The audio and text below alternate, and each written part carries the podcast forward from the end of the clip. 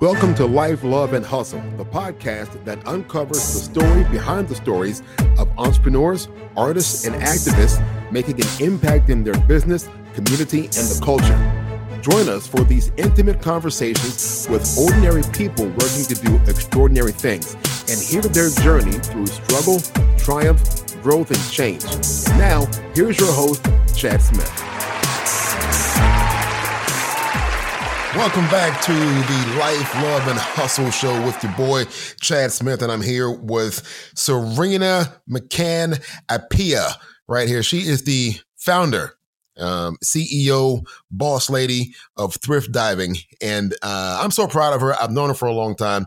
We met back in high school, and she went from being a super cool high school girl to being one of the top DIY bloggers and podcasters in the space. And I'm so happy to have her here today. How are you? Hey, Chad, what's going on? Man, if I'd gotten it better, I'd be you. I can't be that good. Oh, but you've always been good. You've always been good. You're working your way up to greatness. Oh, you're not already there. Oh, listen, went to greatness, came back down to okay, trying to get back to greatness. Hey, but that's the process of life. That's what you do. You know, you try different things. You're starting this new podcast now, and you're trying new things, and you're doing what you do best is helping people and inspiring people. That's what you do. I try to do those kinds of things, you know. Yeah. I try to be a decent human being, you know. You definitely are. So enough about me. I'm talking about you right now. So awesome. Let's talk about me. Met back in high school. We had some good times, had some memories. You were part of my little friend circle. And it's funny. We haven't really seen each other a lot, like off and on since high school. But I've watched very closely what you've been doing. And I wanted to talk to you about it because it's really cool seeing the beginning of your journey to where you are now. And so how did you even get into the space of the of do-it-yourself? Oh, that's a great question. You know, when I think back to what I've been doing really my whole and adult life is I've been creating the entire time. And, you know, I'll give you the short story of it because I could go back a little further. But back in 2010, when we bought a house, we literally, Chad, we spent all of our money buying the house. We literally forgot that we needed to decorate the house, that we needed to do repairs in the house. So what happened is we moved in, and shortly after we found out we were pregnant with baby number 3. So not only did we have like another child who was going to go to daycare, we had this home that needed furniture, and it was an outdated home. It was built in 1973, which I know some people's homes are much older than that, but when you walk into a 1973's home, and it's the original homeowners that I don't think they were the original homeowners, but they were old enough to be the original homeowners. Let's put it that way. Everything was outdated. The bathtubs, the toilets were avocado green. There was wallpaper. Oh, avocado green. Oh my gosh. Yes. My shower stall was like this turquoise. Everything was outdated. And that was the least of our problems. The thing is we had a 2-bedroom condo. So we went from a 2-bedroom condo into a 4-bedroom house. And as I mentioned, the only thing that we considered was, can we afford the mortgage? Well, we didn't think about the fact that we had twice as much square footage that we needed to fill. And I've always loved thrift stores. I've always loved going to thrift stores, even when we were in the 2-bedroom condo and I was pregnant. I mean, here I am 9 months pregnant, hoisting this rocking chair up 3 flights of stairs from the thrift store, paid like $10 for it, spray painted it on my balcony, sewed some new covers for it. And even before we moved in, I was getting involved in DIY projects. And when we moved in, I realized, I can go to the thrift store and buy furniture, and you can paint it and make it look really great and not spend a lot of money. And so I started doing that. And my husband would always say, well, hey, you know, you got to feed the baby. Where are you going? Oh, I'm going thrift diving. I'll be right back. You know, we've all heard of dumpster diving, right? We've all heard of dumpster diving. And so I would always tell him, hey, I'm going thrift diving. So, and that was 2010. And so I started doing these projects and blogging about it online. I've always been a journaler. I've always been a writer. And when people started putting things online in blog posts, I thought, hey, I'm going to start a blog. I'd already had a blog about being a first-time mom. And so for me, it was just a natural progression to start a blog. And at that time, it wasn't called Thrift Diving. It was called From House to Home. And it was just a free little, Google blogger site where I would just document what I'm doing in the house. And 2 years after doing that consistently, building up a little bit of an audience, but again, it was more of a journal. It was not me trying to start a business. I realized from some of the other bloggers that I was following is that people were making money by doing this. And I thought, wait a minute, you mean for 2 years I've been blogging on this blog and people are making money? What? You've been giving it away for free. I was giving it away for free. And Chad, I remember that night I had nursed my son, my youngest son, and I started thinking, and everybody's asleep and I'm still wide awake. And I started thinking, what could I change my blog to in order to start this .com? And it just kind of came to me, Thrift Diving, thriftdiving.com. Yeah. And so the very next day I paid for the domain and it was available. Thank God. Nobody was even talking about Thrift Diving. I did a little Google search and I think there was maybe like one search term that had come up for, I don't know, it was like urbandictionary.com or something like that. And it said thrift diving, going to the stores, but you couldn't find it anywhere else. And I thought, okay, well, no one's really using this term, so I'm going to make it my own. And so I had to teach myself how to refinish furniture, how to build things. So over time, it went from just refinishing furniture to, oh, I want to put up crown molding. How do I use these tools in order to put up this crown molding?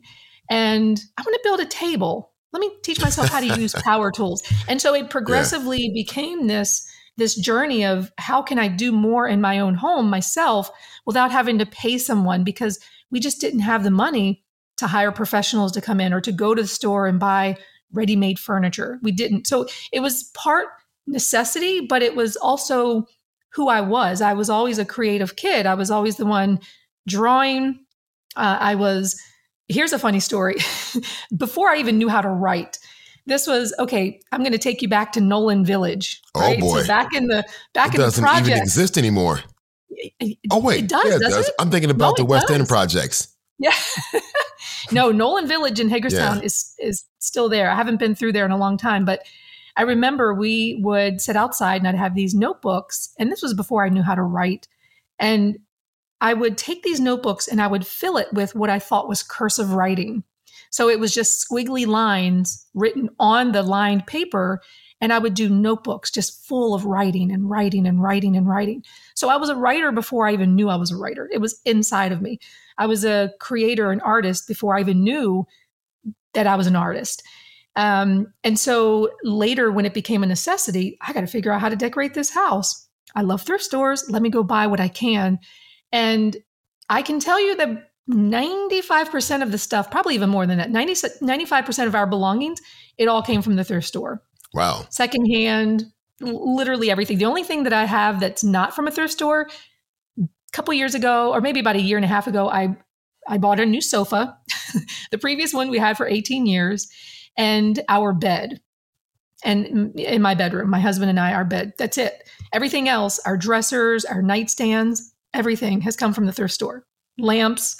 And I love it. And I inspire other people to be creative as well and go and find good quality furniture and good quality home furnishings without having to spend a lot of money, but then they get to flex their creative muscle. See, I'm trying to go to the thrift stores that are like right outside the rich neighborhoods. Yes. No, that's I'm trying to find the high end thrift stores. Well, let me tell you, they do exist. And I think now, because it's so popular for people to do DIY projects, a lot of these thrift stores are catching on that it's sort of the hot, popular thing to do. It almost seems like it has really kind of missed the mark on what thrift stores were supposed to be about, right? It was supposed to be about helping community members, people that didn't have a lot of money to go in and buy affordable furniture. And now it just seems that because it's so popular, and I think there's people, I mean, there's rich people who are still going to thrift stores, but there are still a need. There's still a need for people that don't have a lot of money to go to thrift stores and purchase affordable furniture. But some of these thrift stores, Chad, you go in there and a dresser will be like $250. Okay. Wow. Yeah. So, okay. Considering that maybe the dresser brand new is $750. Okay. I get that, but that's still a lot of money. Right. And sometimes the quality of it may not be as great. Now, I would say most of the times the stuff that you find at the thrift stores is going to be good quality because it is usually vintage. And I say vintage. Vintage means something that's less than 100 years old.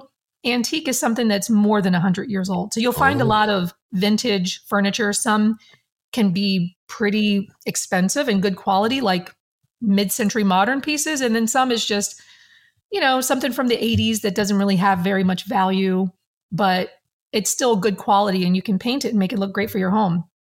I used to work at Value City Furniture and I learned a lot about the furniture industry. And I can tell you firsthand about the profit margin in new furniture. And yeah, the profit margin in furniture is crazy. And if you're paying $250 at a thrift store for not a handcrafted piece of furniture or what is a high-end piece of furniture, you're probably paying too much.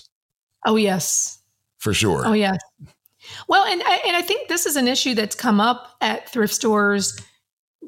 Well, when I say recently, it's probably been a while now, but there are, these are donated pieces of furniture. These are things that people donated to you. So these thrift stores are not paying anything for this furniture. So why is it costing so much money? Now, I will tell you, I've got a podcast myself, the Thrift Diving podcast, and I recently had the CEO of Habitat for Humanity on my podcast. And I love that organization.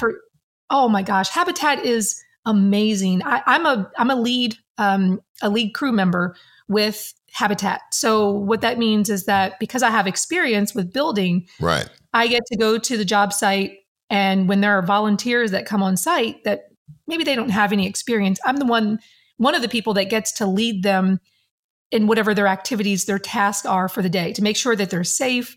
And the mission of Habitat is amazing because there's so much need for affordable housing. But anyway, one of the things at Habitat, and I know you've got one in Hagerstown, the Resort, and here in Habitat Frederick Resort. Also. Oh, and Frederick as well. Mm-hmm. I think there's two in this area. Jeff D., who's the CEO of our local chapter here in Montgomery County, Maryland, he said that last year their Habitat Restores had brought in $400,000. Wow. And so that money, and everybody that's there at Habitat, those are volunteers. When you walk in, they're volunteers. They're given their time. Yeah. So Habitat doesn't have to pay them. And they're taking that money and then they're putting it into zero interest loans, home loans for people that need affordable housing. And it's not just, someone who wants to get a quote unquote free house or a 0%. The people that get those homes, they actually have to put hours of sweat equity into building that home. Yes. So they have to put in a certain number of hours of building their own home in order to get that home, to be in that program. When I had my gym, When I had my gym, every year we went on a Habitat build every year awesome. Yeah. I recruited as many gym members as I could, and we called it our Strength to Serve project. So we went and helped on one of the Habitat builds. Oh, I love that. That is amazing. So yeah, so sometimes thrift stores, the prices can be expensive, because I can tell you that there's times when I go into Habitat and I'm like, oh, why are they charging so much? But because I'm so committed to their mission, I understand their mission and I know the needs for the need for those funds, I will gladly pay it. Yeah. Because it's going towards a good cause. It's going to help somebody else out. Yes. Not just profit for profit's sake. There's nothing wrong with profit for profit's sake, but right. I think people, like you said, they walk into a thrift store and you make an assumption that it's a charitable organization. Right. No, they're actually for profit. A lot of these are for profit. Like Goodwill, I believe Goodwill is for profit. The one that I go to in Silver Spring, it's Value Village. And I think it's all part of like the Savers brand. They do donate a certain amount. Like for example, with Savers, when you donate clothing, they weigh the clothes and then I think they donate a certain amount of money per pound of clothes that they receive. But when they're selling your dresser that you just donated because you didn't want it anymore, you went and bought a new one, they're making profit off of that. You're getting the tax write-off, you are, but they are making profit off of that. And so I just think it's kind of ridiculous that they mark it up so much, especially if they're making profit off of it, for sure. And can I tell you about a story? There was a story that I recently had seen where someone went into a Goodwill, and I don't remember the brand. I think it was a designer brand of a shirt, and I don't think it was a designer, but the shirt was listed at like $60 some, right? And it was actually priced more than what the original brand new shirt was. Oh, wow. What? Get out of here. Yes. It was all over the news and TikTok. The person who found it was like, I can't believe this. So it does happen. You just have to do your research and know what you're buying and know the mission of the organization. And if you feel comfortable contributing to that. Okay. So let's talk about the business side of what you're doing. Yes. So you're self-taught with construction and building and refinishing and all this kind of fun stuff. So how did you manage to segue that into an actual business? Well, the one thing I want to point out is that, so I am self-taught, but I didn't include that I did go to a 2-year carpentry program at my community college. Oh, wow. I did. And it was the best thing that I ever did. It was so much fun because even though I was self-taught with, using tools and refinishing and building things, I wanted to learn how to frame and I wanted to learn to do electrical wiring and just have that credibility behind my name when people would come to my site or come to my YouTube channel or podcast. So how it transitioned into a business. So back in 2010, when I had started this and found out in 2012 that people were making money at it, that's when I changed my name, got the .com, and decided that I was going to start a YouTube channel. Now, with YouTube, with blogs, the easiest way to make money is advertisements. And these are advertisements that for YouTube, there's certain requirements. I think you have to have 1,000 subscribers and like 4,000 hours of watch time. And that at that time, it wasn't quite so strict. All you had to do was apply for monetization. You get it monetized, and the number of views, you would earn a certain amount of money off of the number of views. And I didn't have a lot of views at all. So if you go back and look at my statistics, I mean, the views were like, it was probably my mom and maybe a couple friends watching what I did. And it's funny because that night that I had gotten my first earnings from YouTube, it was like $2.50. And I remember meeting up with some friends and a coworker, and I was so excited. I'm like, I made my first $2.50. And they laughed. And I'm like, you laugh now. Right. Listen. Now, this is going somewhere. And so the advertisement was easy to set up on YouTube. My blog, it was not difficult to get the advertisements, but you had to have a certain number of page views per month. And for the company the media company that I use to serve my ads is called Mediavine. There's some other ones out there. Mediavine is one of the better companies, and you had to have a certain number of page views. And so what that means is that every time someone comes to my blog and an advertisement pops, well, I try not to do the pop-ups, but sometimes those actually pay the most money. Wow. Like the little video ones, when you go to websites and you see the little video one that just kind of just silently pops up in the corner. Right. It's annoying, but I think we call it a pop under, I think. Is it a pop under? Okay. Yeah. So it's there. It is earning the content creator, the website owner money. And just know that we all are kind of annoyed by it, but we know that it is a necessary evil sometimes. But the idea is that the more people, the more traffic that you have to your site, the more money that you can earn from ad revenue. And so those were really the easiest ways for me to monetize it first. And I was working outside of the home until 2015, and I lost my job. I was a project manager as a government contractor, and I got fired. I literally got fired. My supervisor, she hated me. And it kind of made me feel a little better. A year later, she actually was almost going to get fired because she was such a bad manager. So she left me. I was like, see, it wasn't me. But in 2015, I started doing more brand collaborations. I was doing them here and there, working outside of the home, doing my night, having my nights and weekends, doing projects and working with brands here and there. But it really took off once I lost my job, because then I could work on projects during the day. I could create more content. I went back to some of those brands and said, hey, I'm available now. What do you have? Like, let's collaborate. And so some of those brands really stepped up and helped bridge that really scary gap between when you're not a W-2 employee anymore to now having to earn your own money. That was a very scary time for me. And I actually had collected unemployment for a short period of time after that. But, you know, during unemployment, you have to report any earnings, which I did. And I started noticing, wait a minute, I'm actually reporting a little bit more than what I actually got from unemployment. And I had gotten this opportunity to do a talk with Ryobi. Ryobi is one of the power tools companies. Oh, okay. And I recognize that name. Yeah. And they're, when you go to Home Depot, they're exclusive to Home Depot. You'll see the bright orange, green, not orange, but the bright green, yellow color. The bright green. That's Ryobi. So they were doing an event with the Home Depot. And they said, hey, we're looking for someone to lead a demonstration at this girls' night out Home Depot event. It's a big thing. It's a big deal. And we'll pay you $8,000. Hey. Well, I actually had to call the woman back after the call. And I said, did you say 8,000 or 8,000? She had a Southern accent. So I couldn't really, it was like, 8,000. This is 8,000. I couldn't really understand what she was saying. I said, oh my gosh. So when I got that first check, I remember having to report that I'd received 4,000. And I said, you know, unemployment, I don't think I need you anymore. Like, Thank you. This was helpful. And yes, I did look for a job because you're supposed to do that. But it really helped to bridge that time between losing my job and feeling like, you know what, I think I can do this. But I'll tell you, Chad, my husband did not want me to pursue this thrift diving at all.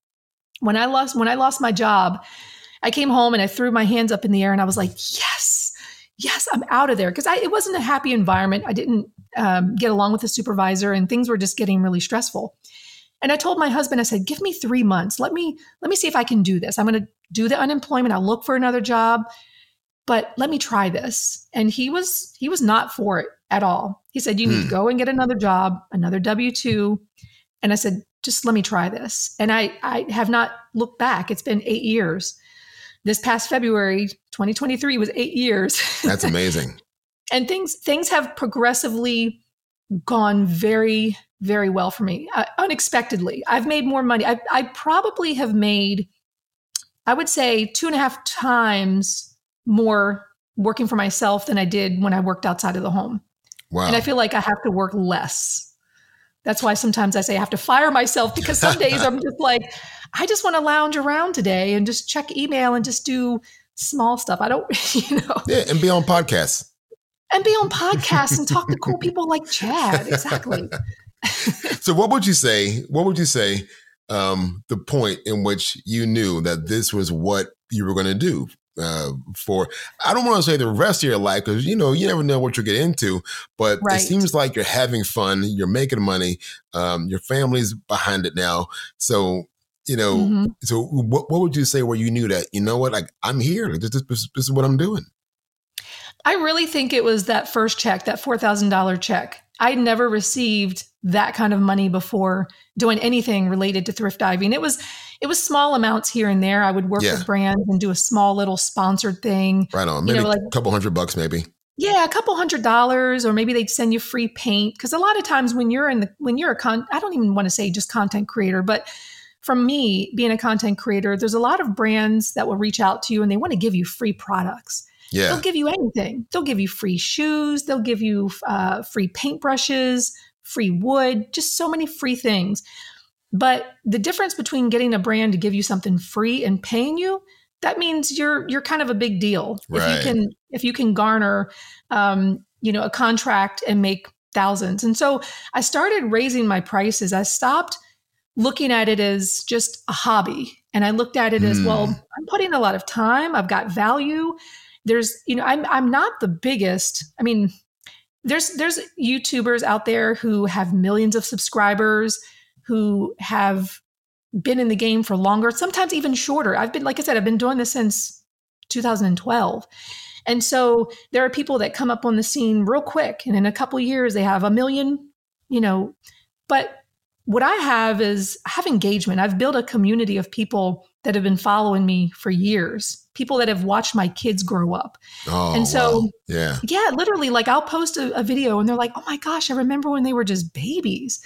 And so for me, that feels a little bit more rich, because there's more of a community aspect where, you know, they like what I do. And if I decided to do something different, maybe I'm not doing thrift diving, maybe I'm doing like a fitness channel or something, these people would probably still follow me because they like me. And when I started learning my value, that's when I started to increase my prices. So then when I would do a video for a brand, I would charge, now I charge maybe about $3,500 on average to do a video. And with that, I'll do a video, I'll do a blog post, social media shares. And who knows? I mean, that could still be kind of low. It could, you know, maybe it's a little high, because over time your channel can grow during certain times. It can really go down. There is a wave at times when you're riding this wave where everything's really good. And then things, you know, like right now, my blog views, my page views are not very good on my blog. And so I kind of find that maybe when it comes to my blog right now, I'm kind of down, and I have to strategically do some things to kind of get things to go back up. But, you know, when you've got a community of people that like you and accept you and want to see what you're doing, brands will actually pay you for that engagement, even if you're not the biggest. So I don't ever claim like, oh my gosh, I don't have 1 million YouTube followers. I don't care, because I know that when I post something, my true fans are going to show up and we're going to have a conversation about it. And they're just, and brands will pay you for that, even if you don't have a large audience. That's something that I was told a long time ago, that it's better to have a smaller but ferociously loyal and engaged following than have a larger disengaged following, you know? Yeah. So the size of your following isn't as important as how much they actually engage with you. You know? Yeah. So if you have 500 regular listeners to your podcast or 500 regular subscribers to your videos who consume all the things that you do, right? That's way better than having, you know, a mega large following who only a small percent of that may actually watch every video you make, comment on the stuff that you do, and actually trust you enough to make a purchase from either you or from one of your sponsors. Right. And when you have that kind of relationship with your followers, and I don't even like to call them followers, because that just, I don't know, it just doesn't really sound great, but you know, with your community, right? Because you're building a community and they trust you. Like you said, they trust you, they know you, they like you. You can do anything. You can do anything. And they want, because they feel like your friend. They feel like your friend. They want to follow you. And that's attractive. And that's attractive to brands as well. But it's also great to have that loyal community so that when you do want to sell to them. And I think that's an area that I probably could do better with. I don't usually sell to my audience. And I feel like I'm probably missing out on a lot of additional revenue because of that. You know, I've always monetized by working with brands, getting the ad revenue. And I've been wanting to do a power tools course for some time. I've even polled my audience. I have collected their email addresses, asking them, hey, raise your hand and tell me when you're ready to do this power tools course. And when I'm ready, I'll email you. But it's, you know, that's one of the things that I'm not very strong with, is being able to actually put out a product and stand behind it and put the time into it to say, this is what I'm selling and here's why it's valuable to you.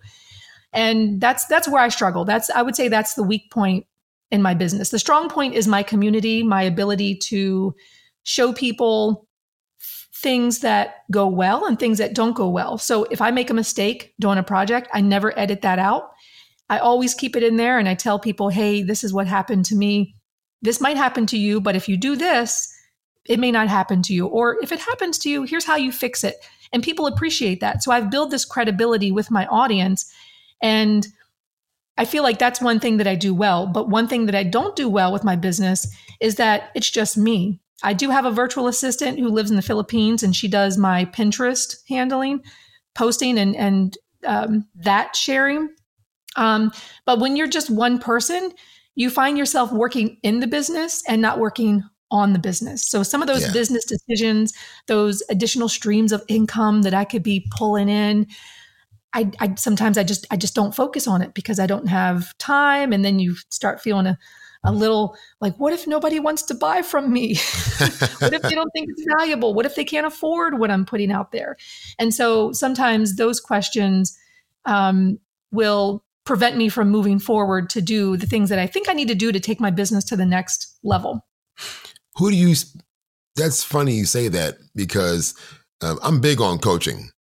You know, I feel like every business owner ought to have a coach, especially in the areas that they feel like they're not as strong in, and then develop a team. So you're familiar with the 80-20 rule, right? Yes. The Pareto's principle. So if you focus, so 20% of what you do is going to make 80% of your success. So if you can build a team, or you get someone to handle the 80% of your day that doesn't produce your success, and you get to laser focus on that 20%, that's where the magic happens. So who do you turn to advice when you say, I have a gap here? Who are some of your mentors?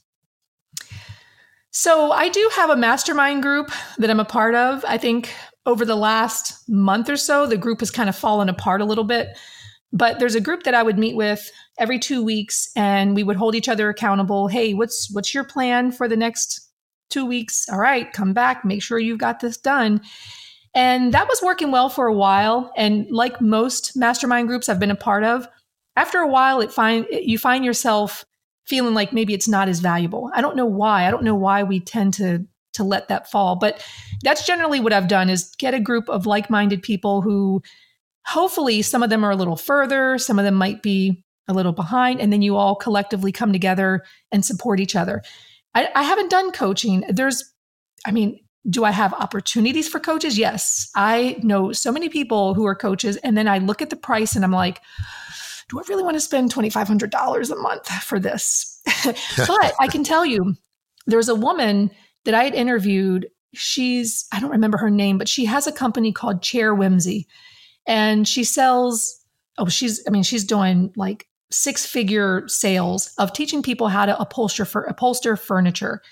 And I interviewed her on my podcast one day, and she was talking about the coaching groups that she has been a part of. And when she first got involved in them, she was paying, I don't remember the exact numbers, but over time it consistently got more to the point where now she's in like a coaching group and she would pay like $25,000. She said that was painful, but what I have learned in that group paid me in return. I've been able to put out this product and do this and this. And so she was able to pull in like multiple 6 figures on selling a upholstery course. Yeah. And some of it is furniture painting as well. And when I actually had looked at that course, because I was an affiliate for it, after I interviewed her and she said, hey, do you want to be an affiliate? I said, yes. So I actually did sell it to my audience. I sold it to my audience. And I'm like, man, they just bought a $350. Why do I not have a $350? It could have been your course. Right. Exactly. It could have been my course. Because then when I actually went in and looked at what she was doing, I was like, I do this on my YouTube videos. Are you kidding me? Yeah. It wasn't hard to do. And even now, like when I think about, like I know exactly what I need to do. But again, like I said, sometimes I spend so much time working in my business that I don't work on my business. And I'll tell you, Chad, I think where the doubt comes from, not the doubt, but here's the thing. When you're used to earning your money by working with brands and doing your, making sure you're getting enough traffic to your blog or to your YouTube channels. Yeah.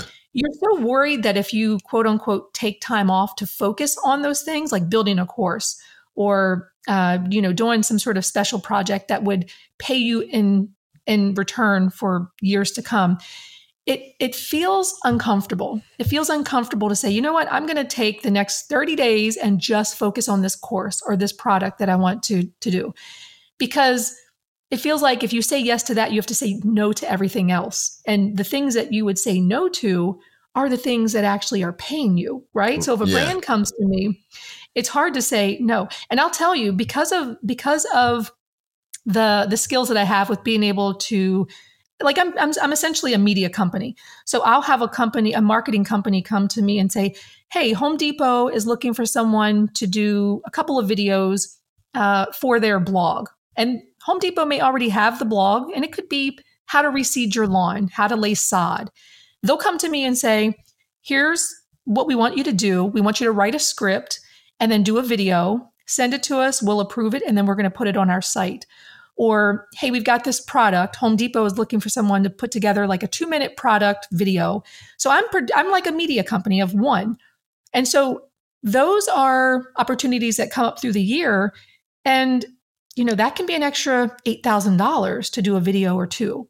So it's hard to say, nope, I'm sorry, I'm working on this course. Right. That I don't really know if it's going to succeed, but I'm going to tell you no so that I can work on my own thing. That is the part that's hard for me. And I'm still struggling with how to move forward from that, because I know I have that skill of producing videos and being able to earn money that way. It's hard to take a step back from that when you feel like you need to pay your mortgage. Well, listen, I know what my plan is for the podcast sphere is to, right now it's a podcast of one. So right now I've created my own little media company, right? But eventually the goal is to have a network to where I'll have other podcasters who are on my network.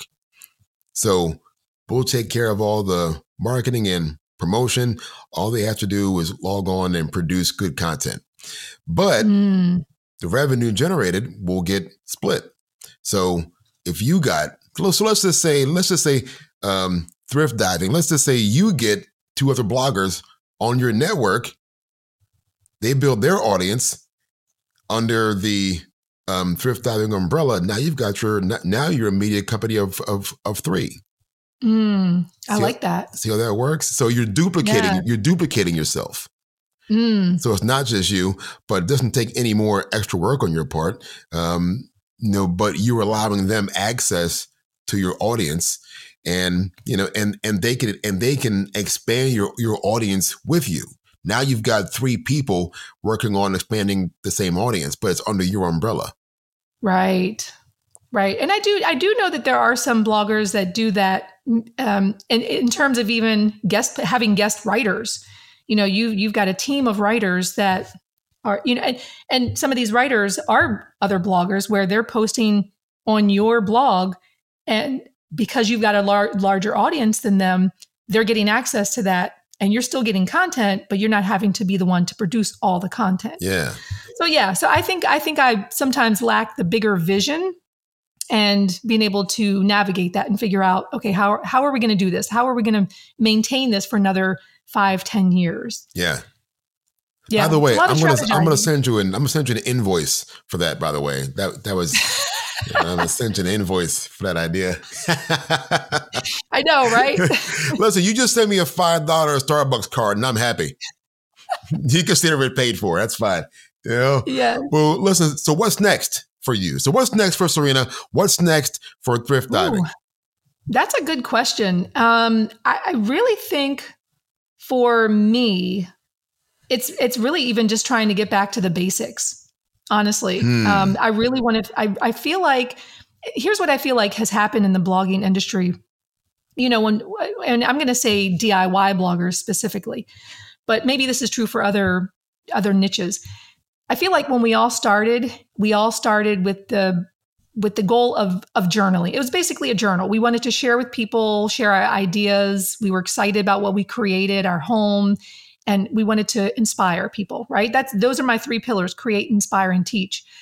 And I feel like because of all these other things that I've been doing, the freelancing with, working with Home Depot, and I did a video for Lotrimin.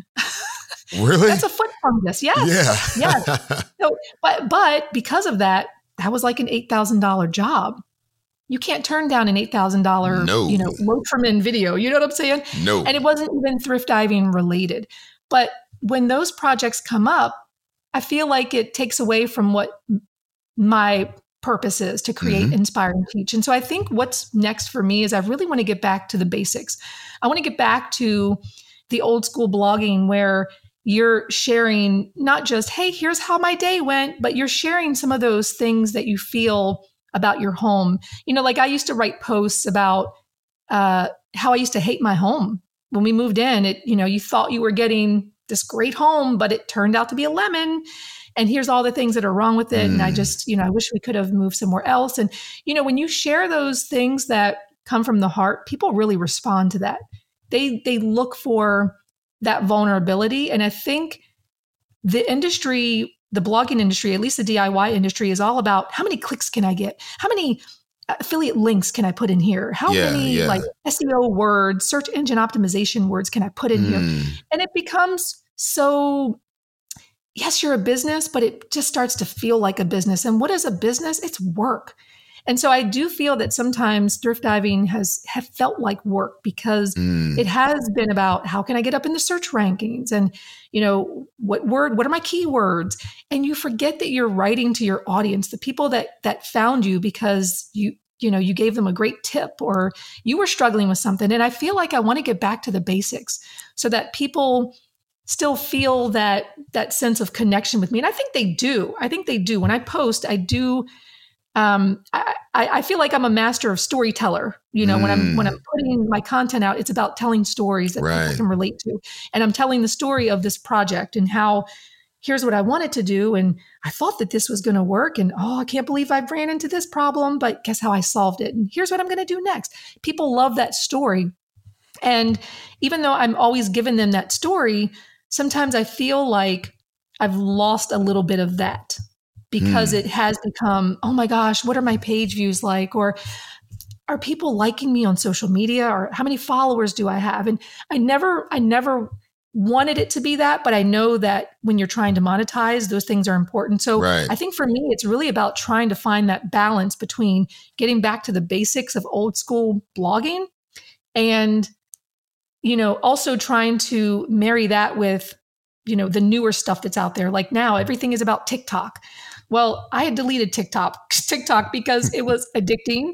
And then, of course, you would hear all of this stuff about the security concerns. And so that's what I'm trying to do is find this perfect marriage between getting back to the basics, but then also realizing that it is a business and you still have to change with the times. Maybe people aren't reading long blog posts, but maybe you can still have that connection in, you know, short form video. So that's what I think that's kind of where I am. And honestly, you know, one of the things that I did several years ago that worked very well for my blog when I noticed my traffic was starting to drop was to go back and edit old blog posts, you know, as content creators. Repurpose your blog posts.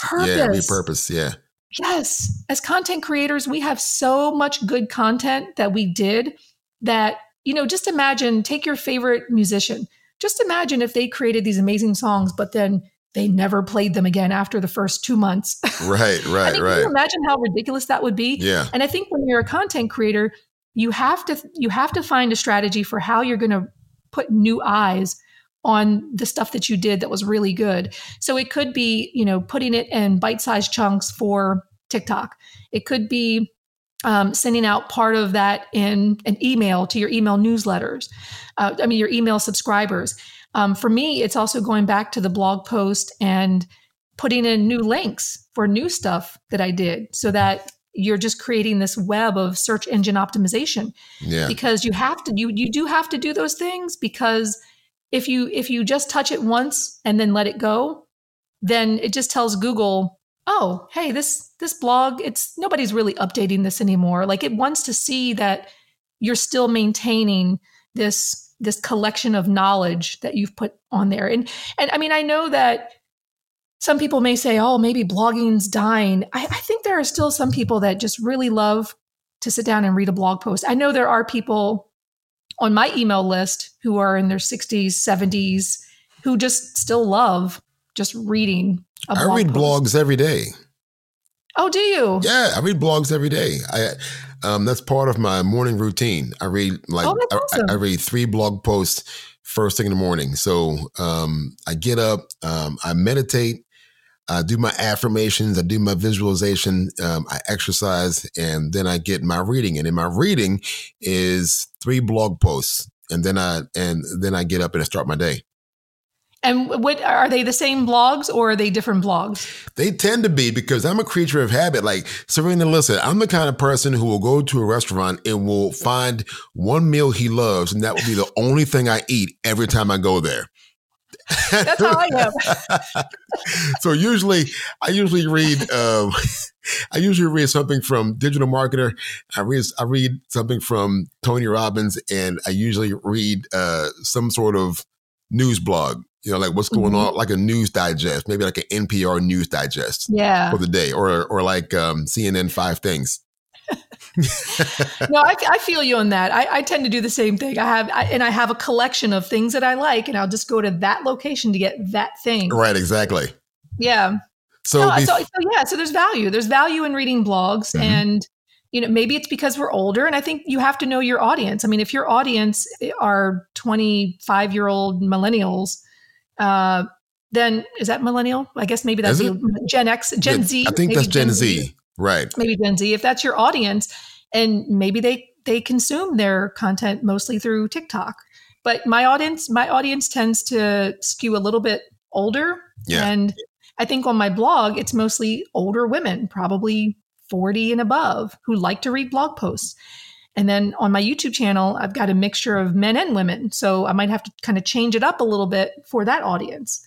And so I think that's what's coming for me is next is trying to revamp my blog and make sure that I'm doing all the proper SEO things. Because once you spend that time building, like, your blog is, you know, it's an asset. It's an asset, especially when you've got advertisements on there. So it's passive. So right now, you know, if I were to take the next 30 days and say, okay, well, I'm just going to live off of whatever ad revenue, I could probably still bring in, between my revenue from my blog and the ad revenue from YouTube, I could probably still bring in, let's say, $7,000, right? A month from not having to do anything. So I think I need to look at that and say, look, Serena, you do have passive income that's coming in. You can stop and you can take a break and focus on working on your business and not feel like you have to continuously be a hamster on the wheel working in the business. Right. But I think that's what's coming for me, is to figure out how to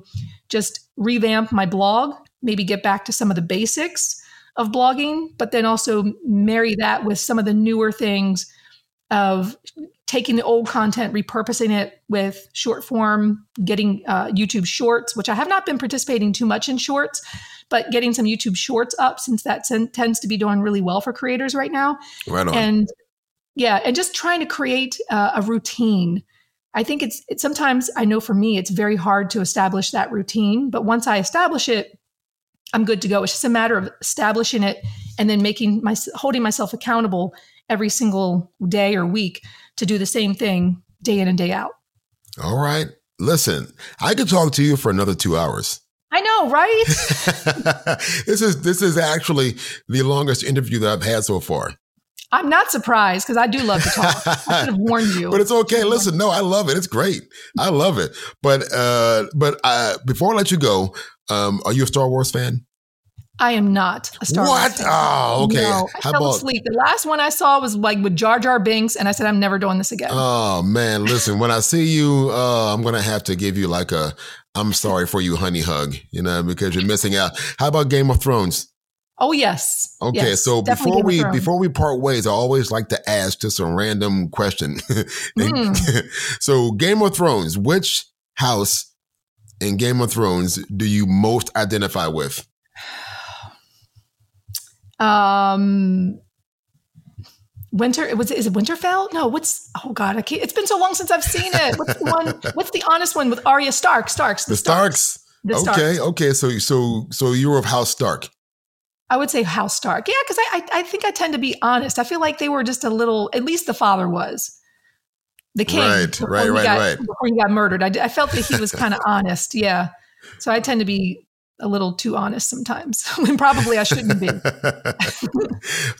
I think I would identify most with the Lannisters. I don't know why, but really? I like old man Lannister. I liked him. You're shady like that? They're shady people. Listen, I like the old man Lannister. Listen, he was shrewd. Like, you know, he kept that family together single-handedly. Yes. Yeah. You know what? I think I'm ready to go back and rewatch that because I've got a 16-year-old boy. Well, all three boys, 16, 13, and 11. And I feel like, I mean, they've seen it all. I think for the 11-year-old, it'd be a little too much, but I feel like way too much. It is. But I feel like for the 16 and 13, I feel like I'm ready to maybe watch Game of Thrones with them. Did you see House of Dragons? I did. Oh, I love that. I did see that. That was a great spinoff. That was good. It started off kind of slow, though. It did. Like, for the first like couple of episodes, I'm thinking, I don't know what they're trying to do here. Like, I don't get it. But that last episode, though. That last episode. Come on, man. The last episode. I don't remember exactly what happened, but I know it got the dragon that came out of the floor. Oh, yeah. Yes. Yeah. All right. Yes. Well, if people want more information, if they want to follow you, how can they do it? So they can find me at Thrift Diving. So it's kind of like thrift store, thriftdiving.com. I also have a YouTube channel, Thrift Diving. They can come get some DIY inspiration. I'm definitely on Instagram, Thrift Diving, and you can find me on my podcast. I publish every Friday. I'm supposed to publish today, but I don't know what I'm talking about. Look at you. Maybe I should have you come on mine so I can have an episode tonight. Hey, I'm free. Listen, I'll do it. It's fine. I got more to say. Hey. Okay, well then maybe we just continue this over on Thrift Diving. Hey, I'm serious, Chad. Part two, loading. Yes. All right, listen, thank you, Serena. I love you to death. I appreciate you. I appreciate our friendship. And I'm looking forward to talking to you again.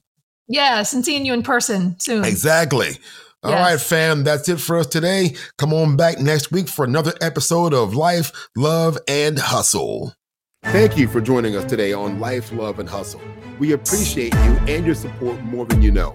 If you found this episode helpful, please share it with someone who could benefit from it. Also, don't forget to follow us on Facebook to continue the conversation and get exclusive access to even more content. We're grateful for your loyalty, and we can't wait to see you hustle your way to success. We'll be here for you every step of the way.